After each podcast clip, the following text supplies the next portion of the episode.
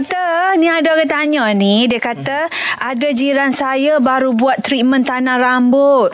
Ada kesan ke ke atas kesihatan doktor? Hmm. Okey, uh, dia tanam rambut ni Dr. Mat nak komen lanjut-lanjut lebih-lebih tu uh, Dr. bukan bidang Dr. Mat saya minta Hmm, maaf kan.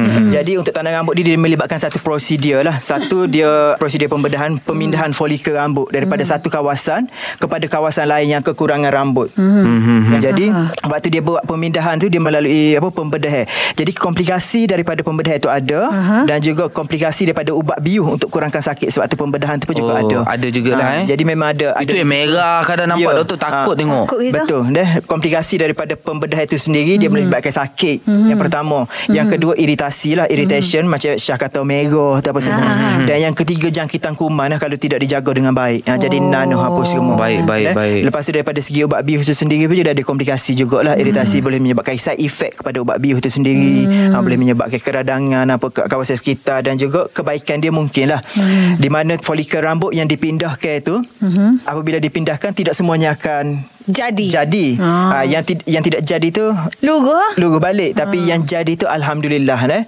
alhamdulillah dia akan kekal situ ha Eh, doktor. sehingga ada Oh. faktor-faktor penuaan faktor-faktor lain dia akan gugur balik juga satu Gugur masa je satu hari Ah, mat, satu sampai bila kita nak kekal dengan rambut ni? Air ni ke tanah juga. Allah Serang kita. Itulah, Tiba-tiba berisap ustaz sekejap. pula mu, Mak Syah.